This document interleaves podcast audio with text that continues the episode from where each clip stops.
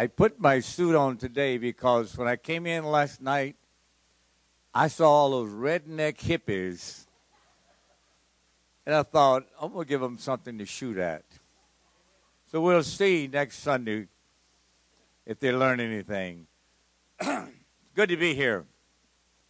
I've been here so long. I've been here longer than most all of you. Maybe a handful of you have been here longer than I. I was here long I was here before your pastor was here. I was here when some other dude was here. Don't even remember his name.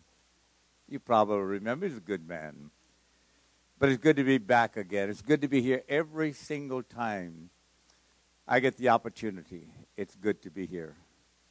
Been an incredible year in Mexico. I know you've had an incredible year. You, you told us about it last night and again this morning. You've had an incredible year. You're going to have an even greater, incredible year next year. But I don't know that we can match our year this past year. Super, super incredible. The power of God, the anointing of God, the compassion of God, the supplying of the needs by God. Incredible year. I'm, I'm very pleased to be able to, to go back to Mexico in a couple of weeks and complete the, the brand new medical clinic we started uh, a few, few months ago, a couple of months ago. It doesn't take me long to pray. Sometimes people say, How long did it take you to pray for that project? I said, Oh, maybe two seconds. I walked with God so long. I know God, and God walked with me the same amount of time, and He knows me. It doesn't take us long to communicate.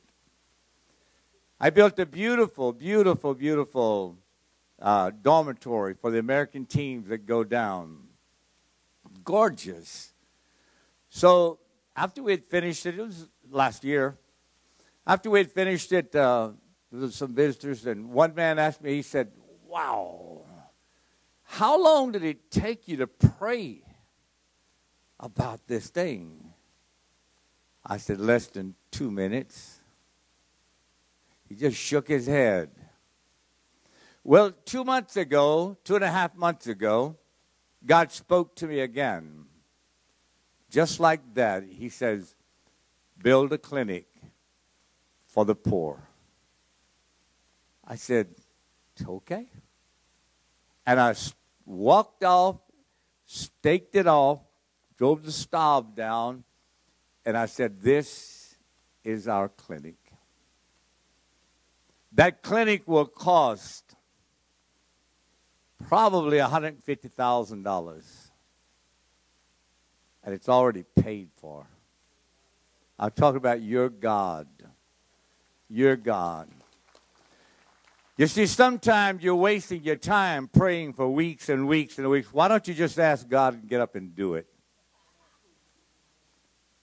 I just went down the uh, Missouri River two years ago. I called up there and I said, I'm going to come and I'm going to I'm to travel down your river, a little flat bottom boat. Well, what kind of boat is it? A little about three foot wide. You can't do it said, You can't. He said, You don't you have no idea. Here the lakes, the river is dammed. Here the lakes are 200 miles long, four miles wide. He said, We have stormed up here. You don't have any idea what it's like. You can't make it. Virtually impossible. I said, I think I can. And I did. I sunk my boat, but I made it. Bailed it out, but I made it. So when God says for me to do something, I have the same attitude. They said, Why are you going to do that? I said, Because I can. Me and God is a majority. Me and God, we can. So I'm grateful for a tremendous year last year because God can first, and then He allows me to be one who can. So it's great to be here with you. Thank you for 20 some odd years of support. From the first day that I came into this church until this day, you've never missed supporting Mexico Ministries. So everything I do, you do. So sometimes when you're down, you're kind of discouraged, you you don't have 5,000 in your church and you well, we have that many down there that you've been a part of raising up. We have many more than 5,000. You've been a part of every church that's been built down there. I'm grateful. I'm thankful. This is Christmas time, the time to be happy, time to spend a lot of money. You know, you look forward to this year. The kids are all happy, parents are happy, everything is good, your family is well, your finances well. Somebody gave you a, a, a, a bonus just before the, the holidays here. You're going to spend it, part of it on me, but you're going to spend it on yourself. It's a time of happiness, a time for the family to get together. There, there are no problems. Everything is wonderful, wonderful, wonderful for most people. But for those that it's not so wonderful, I'm going to preach to you this morning. I'm going to tell you that there is a restorer of your happiness that Satan has robbed. I'm going to tell you that there's a restorer of your finance that Satan has robbed. I'm going to tell you there is a restorer for whatever hurts you this morning. This is Christmas. You may have come in here sad. I want you to leave out of here with a joy of hope and a smile big as a half yard wide on your face because God loves you. Let us turn in our Bibles. By the way, if you were here last night, who are, was there anyone here last night? Well, I, I noticed you're sleeping, so I know you, you didn't hear the whole message, so you're going to get the rest of it this morning. But I'm going to preach an entirely different message, and I'd love for you to be here. If you have no plans, stay over for the second sermon. Because the second sermon, I'm going to be preaching about the patient. It's all about the patient. Nothing was ever about Jesus, about Moses. It was all about why they came. It was about the sick, the hurting, the needy, the poor, the lost, the wretched. Be a good message. Now, let's turn to our Bible, in our Bibles to 2 Samuel chapter 9.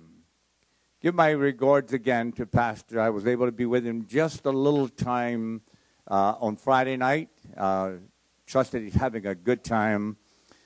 Either he doesn't like my preaching at all or he has a lot of confidence in me. I don't know what it is. He's intimidated. He's gone.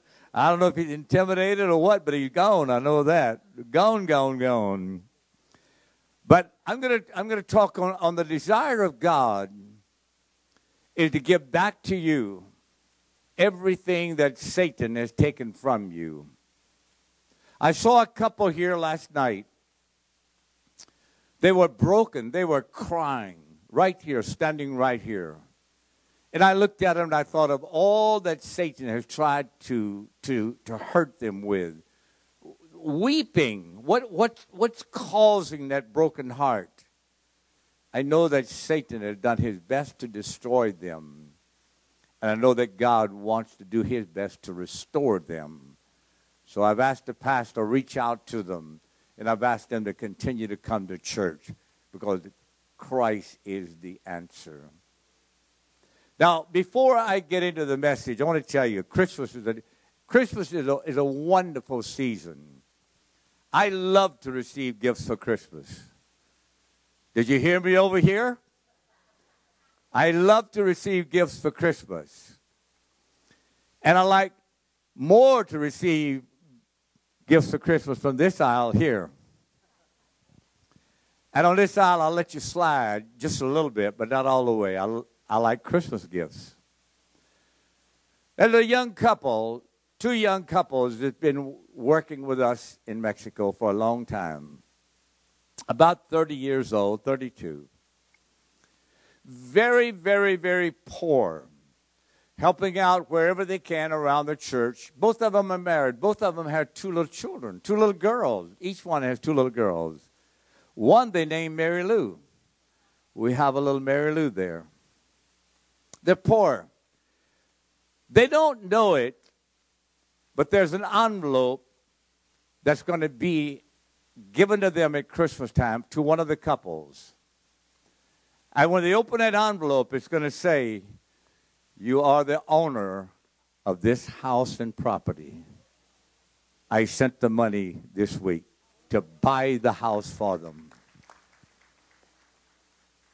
If I know how to give good things, how much more does our Heavenly Father?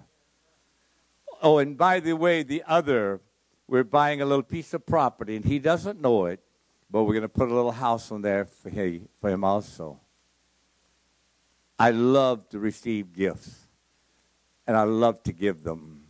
I would love to restore everything that's been taken from you. It would please me so much, but I can't but there is one without limit who loves you more than we love you, and he is more than able. Let us read from the second uh, Samuel chapter 9, verse 1. Then David said, Is there yet left any one of the house of Saul that I may show him kindness for Jonathan's sake? Now there was a servant of the house of Saul, whose name was Ziba. They called him to David. The king said, Are you Ziba? He said, I am your servant. And the king asked the same question Is there yet any one of the house of Saul to whom I may show kindness of God? Ziba said to the king, There is still a son of Jonathan who's crippled in his feet. The king said, Where is he? And he said, In Lodabar. King said, Bring him to me. Verse 7 Young man comes in, falls prostrate uh, before David. David said, Do not fear, for I will surely show kindness to you for the sake of your father Jonathan. Now listen to these next words. And I am going to restore. That's what David said. I will restore to you all the land of your grandfather Saul, and you shall eat at my table regularly. That's powerful. I, I hope you're grasping something. David had no obligation whatsoever to do what he did. I had no obligation to do what I did this, this last few days with these two young men but it's because of the love and the compassion. David had such a relationship with Jonathan, he wanted to do for the young, if there was any heir left. And go on down, it says, Then the king called Saul's servant Ziba and said to him, All that belonged to Saul and to all his house I have given to your master's son. I've given him all the land. I've given him all the barns. I've given him all the buildings. I've given him that John Deere tractor over there, that Kubota tractor, and whatever implement they had. David was going to give it all to that little crippled boy. And I like this, what he said. You and your sons and your servants shall cultivate the land for him. You shall bring in the produce so that the master's grandson may have food. Nevertheless, Mephibosheth shall eat at my table with my sons, not showing any difference between a crippled boy and his own son. Now, I will quote you a scripture that pastor quoted a little bit ago. Satan has one purpose in life, one purpose to exist. That's to rob, to steal, to kill, and to destroy you. From the day you were born, that was his mission in life to make sure that you never succeeded and that you are not going to have a happy life. The very second half of that scripture, but Jesus said, I came, I came, I came to give you life and to give you life more abundantly. I've come to bless you and I've come to destroy what the Satan, what Satan is trying to destroy from you. I've come to destroy him. Remarkable restoration. How many loves to be restored? How many, how many needs to be restored? Do you really need a restoration? They're hurting people here today. There are sick people here today. There are broken homes here today. There are, there are financial needs here today. Wherever two or three are gathered together, somebody's going to have a need. And our God is the one that can fix that need. Sometimes we, we fall into conditions that we are responsible for. I mean, sometimes we, you, you probably said this, I've said it many times. I judge everybody by me. That's a terrible, terrible, terrible thing to do. I mean, they, they, need to look like me. They need to act like me. They need to dress like me, or they need to straighten up like me. They, when I find somebody, I, I, that's, and we all do that. We all do that. So when I find somebody and they're going through tough times, I said, Brother, you made the bed, now sleep in it. You're the one that knew better, but you did it anyway. Now you suffer it. You know?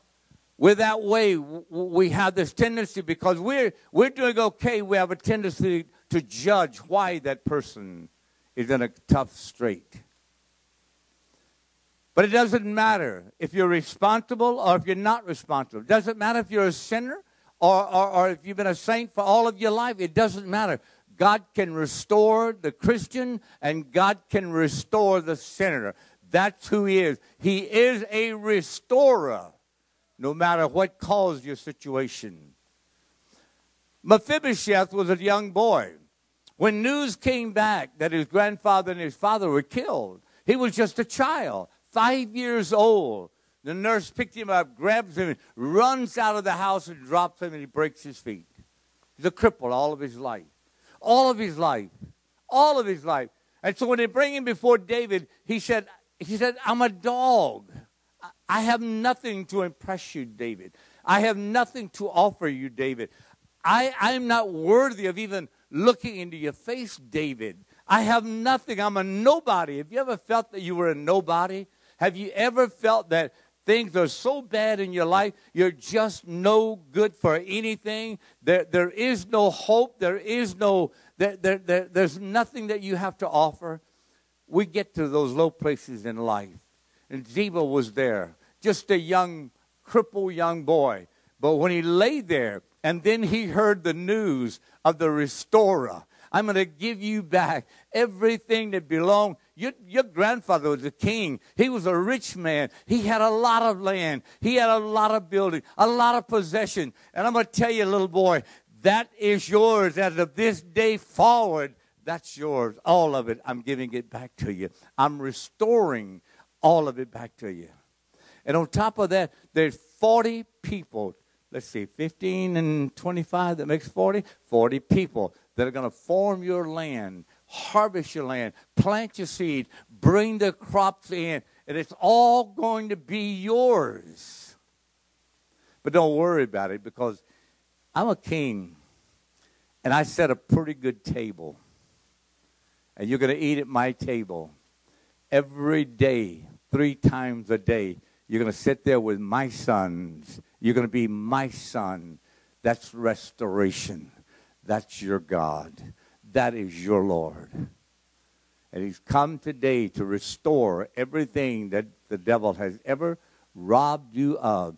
If your family is broken today, it's not because God wanted it, it's because Satan demanded it. If you're broke, if you're out of a job, if you're hurting financially, that's not because God wants it. It's because Satan is determined to destroy you.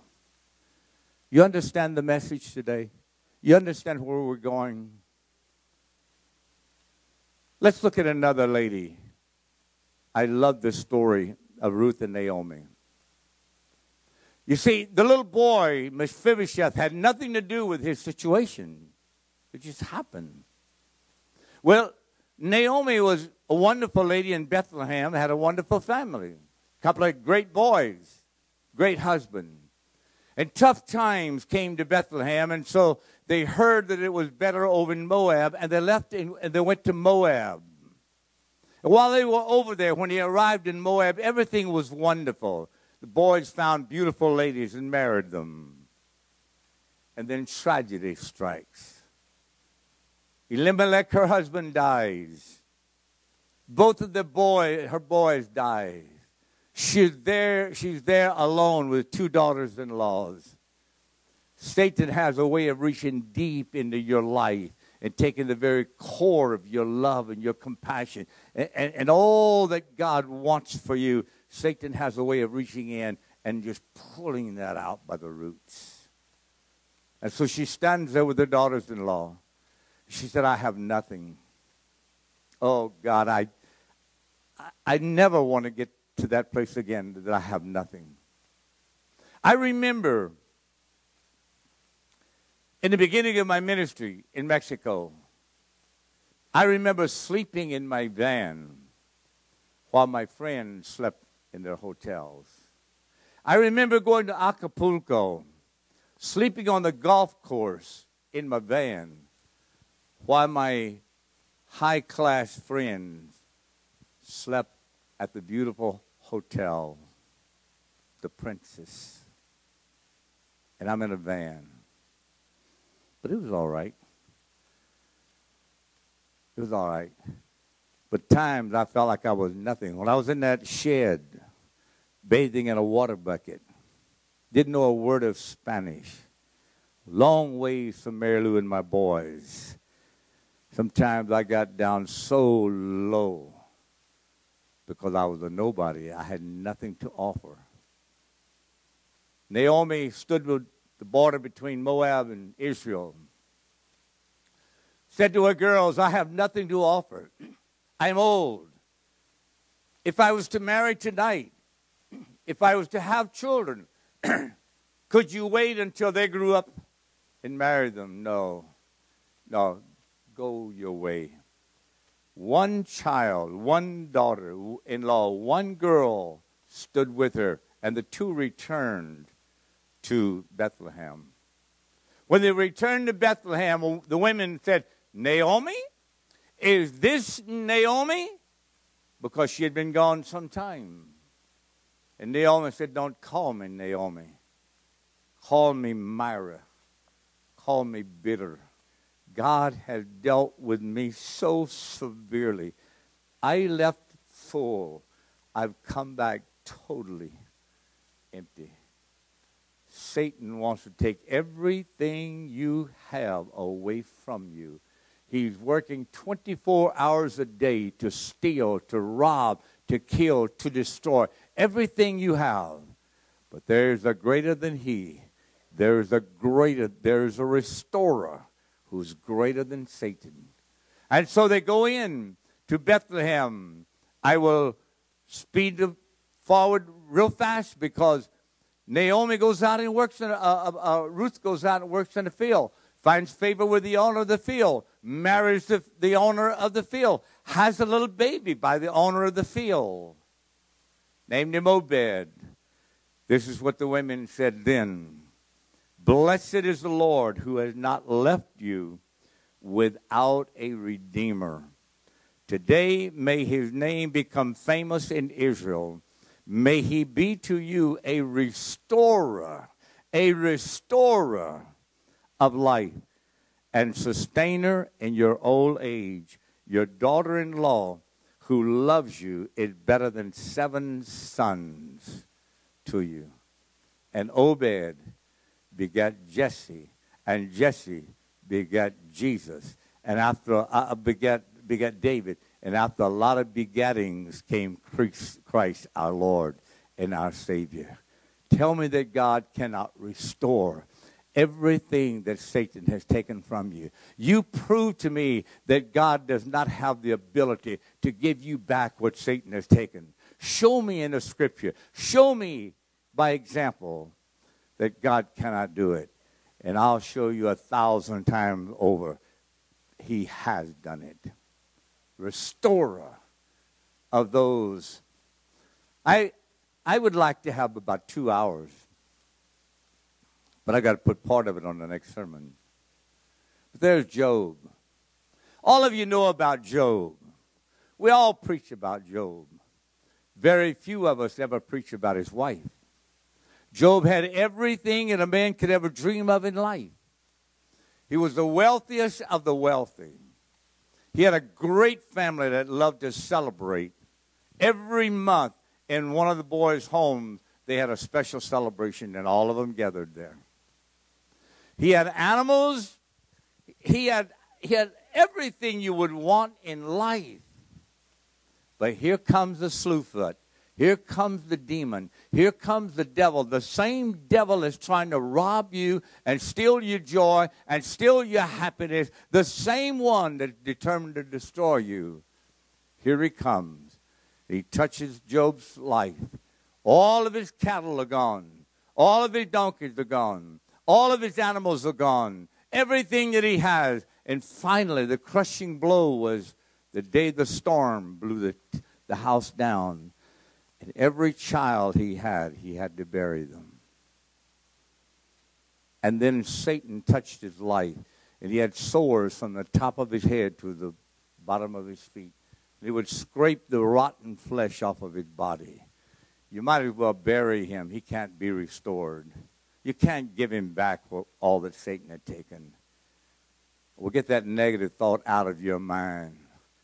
God can do exactly what God wants to do anytime God wants to do it. And the, and, and, and, the, and the wife comes out. Do not ever be critical of her when she said to her husband, Curse God and die. Mary Lou would have done that, but she wouldn't have waited near as long. She was broken. That was her children that had died too. It was her wealth that was taken away from her as well. It was her husband that she was losing. She was hurting. She was hurting. But fast forwarded to the end of his life, and Job, the Bible said, was restored twice. Best, twice as many animals, twice as much wealth, twice of everything. And he gave, it was given his children back the boys and the girls, and the girls were the most beautiful in the land.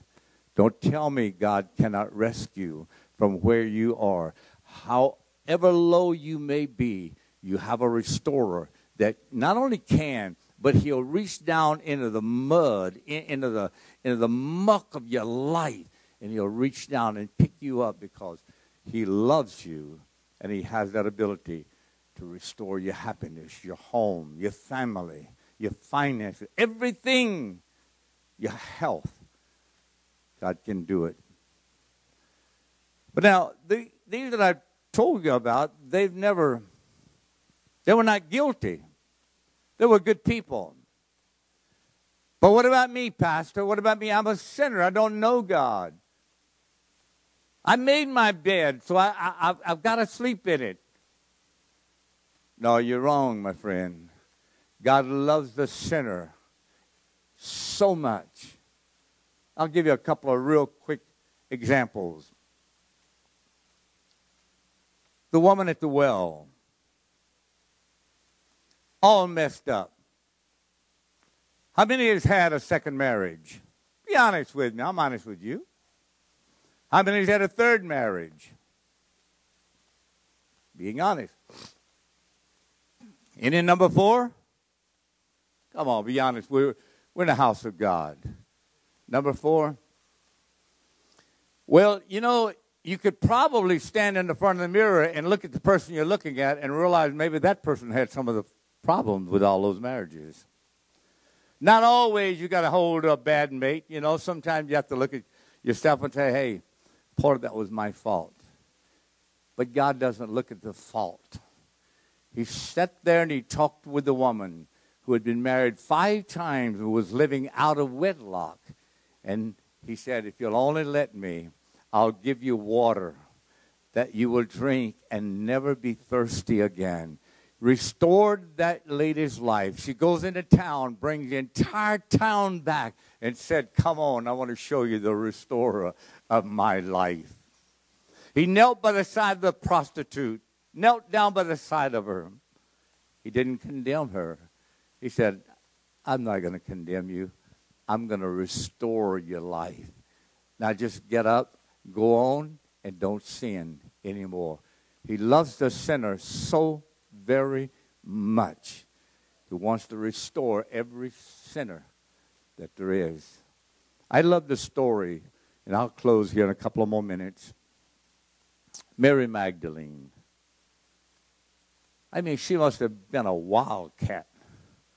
Must have been raised somewhere in Texarkana or, or, or, or Atlanta, or maybe up the road up there uh, a ways or down the road. Maybe over. She was raised over in in Arkansas, but she was wild. She had seven demons living in her. Seven demons.